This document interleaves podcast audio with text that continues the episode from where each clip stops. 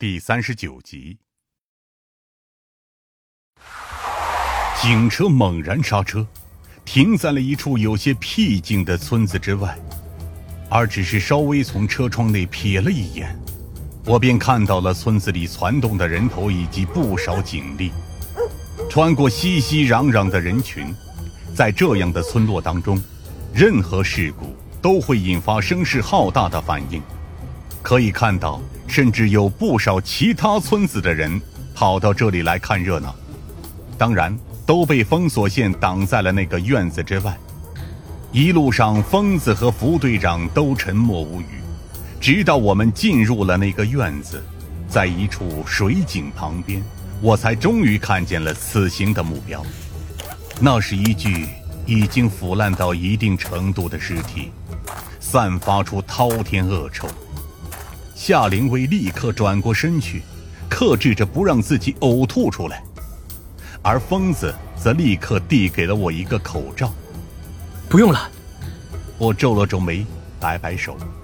反正我也没吃早饭，顺便你们可以给我解释一下，这到底是什么情况吗？副队长也自觉地戴上了口罩，看了眼那已经被警戒线围起来的尸体。简单叙述。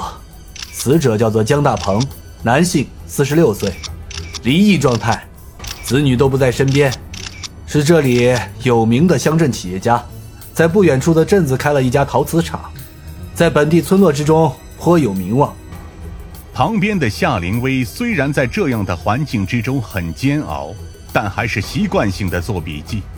我则有些狐疑的打量着那张因为浸泡而严重腐烂的脸。总觉得死者有些诡异的眼熟。方子接着叙述：“我们能发现这具尸体，都是纯属偶然的情况。因为江大鹏和林浩之间的关系，我们在今天清晨五点的时候到了这里，打算找他问问情况。结果就是这样。”副队长摇了摇头：“从死因上来看，江大鹏是先被绞死之后，再被倒挂着泡进井里的。”根据检验的腐烂程度来看，时间周期大概是两天左右，与林浩失踪的时间完美吻合。我试着走了过去，忍受着恶臭，蹲下来打量着死者的容貌。所以，有理由怀疑是林浩杀了他。按照村民们的说法，他们并不知道江大鹏是什么时候回来的，至少一个多星期之前开始，他家的院子就是紧闭状态。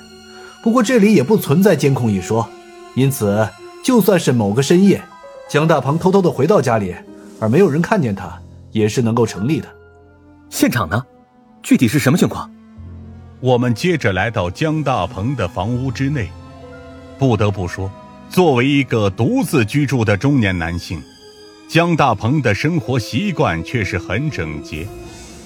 房屋内到处都摆放着整洁光滑的瓷具。而且几乎都是一尘不染，只是因为这两天的疏于照料，才积攒了一些薄薄的灰尘。看样子是个非常细心的大叔啊！夏灵薇有些感慨的看着四周。我们有通知他的家人吗？他的子女和前妻似乎对此并不是很关心，注意力更倾向于放在那个陶瓷厂上。副队长揉了揉额头。不过。这也不是重点，重点是房屋里面并没有任何的打斗痕迹，也没有发现凶器，如你们所见，几乎一尘不染。或许是在院子里被人绞杀，处置凶器之后再进行吊死。我沉声说道：“能排除同村人作案的可能吗？”江大鹏呢？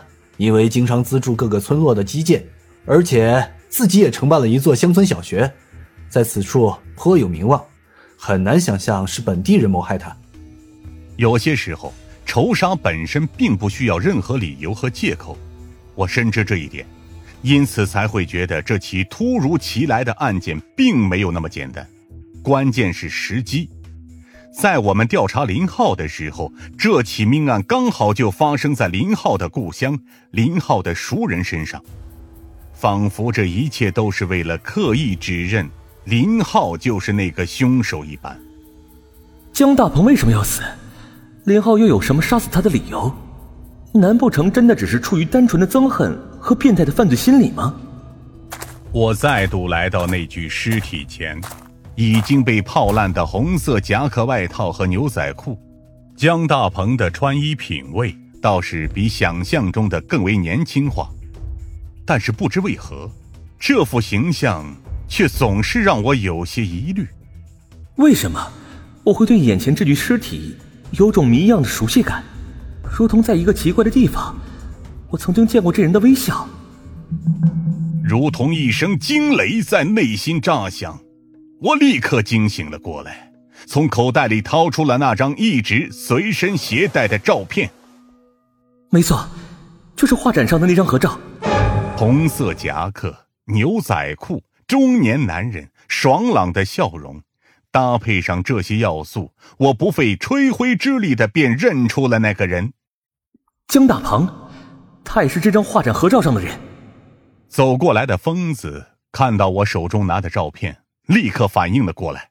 再次和我确认一番之后，他露出了比我更加惊奇的表情。哎，可以呀，番子。疯子一拍大腿：“我就说，为什么这人看着有点面熟？他和薛亮、王宇他们也有关联呢？”副队长有些不明所以：“呃，不好意思啊，你们难道认识他吗？”不是认识，但我们很确信这条线索相当重要。我对副队长点了点头。从现在开始，专案组将会接手这个案子。